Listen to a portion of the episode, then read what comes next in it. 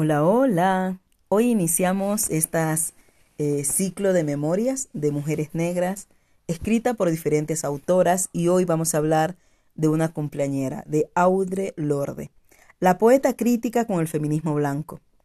Para la escritora afroamericana, las emociones eran un recurso político al que acceder a través de la palabra. Autodefinida como poeta negra, lesbiana, madre y guerrera, pasó a la historia por su crítica constructiva del feminismo blanco, repasamos algunos de sus textos sobre activismo, vulnerabilidad y autocuidado. Este material fue trabajado por Marisa Fataz. Para Audre Lorde, la palabra era un bálsamo contra el miedo, pero también una herramienta poderosa con la que reafirmar la existencia en este mundo. Cuando la poeta americana se presentaba a sí misma, decía, soy negra, lesbiana, madre, guerrera y poeta. Mostraba sus diferencias como una puerta abierta hacia la libertad. Su crítica al feminismo blanco fue crucial en el avance de un activismo más diverso. Según su pensamiento, únicamente contemplando y aprendiendo de las experiencias de todas las mujeres, y no solo de aquellas más visibles, blancas, heterosexuales, podría el feminismo deconstruir lo que ella identificaba como la jerarquía de la opresión. De hecho, su famoso ensayo Las herramientas del amo nunca desmontarán la casa del amo supuso un valioso instrumento para evidenciar el privilegio blanco que prevalecía en la época.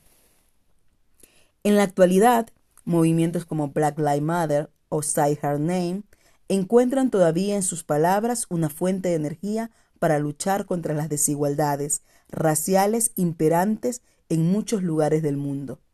Desmantelar los mecanismos opresores del heteropatriarcado entrañaba para Lorde un propósito creativo, el reconocimiento más allá de la tolerancia de nuestras diferencias como motor de cambio.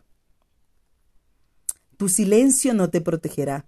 Cuando Audre Lorde supuso que tenía un tumor con elevadas probabilidades de ser maligno, tomó conciencia profunda de su propia mortalidad y se vio obligada a revisar su vida a través de una nueva lucidez llegando a la conclusión de que para lograr sus objetivos debía conseguir la transformación del silencio en lenguaje y acción.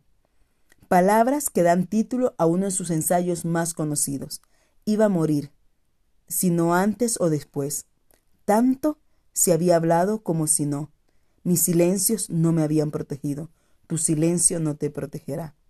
Explicaba ella misma, aquel tumor era benigno, aunque finalmente murió a los 58 años, tras 14 de lucha contra el cáncer, pero el tiempo que vivió puso en palabras sus propios sentimientos, lo que inspiraría a miles de personas en todo el mundo. Convertir el silencio en lenguaje puede entrañar peligro, pues como decía la propia Lorde, la visibilidad conlleva mayores dosis de vulnerabilidad.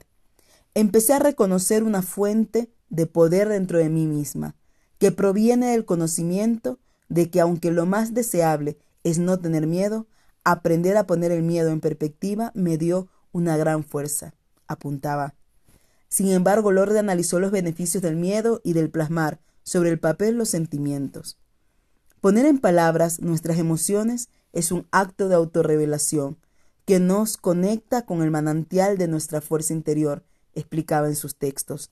Cada intento de traducir las verdades que buscaba, además, le habían puesto en contacto con otras mujeres de distintas razas, edades o tendencias sexuales, con las que compartía lo que ella definía como una guerra contra las tiranías del silencio.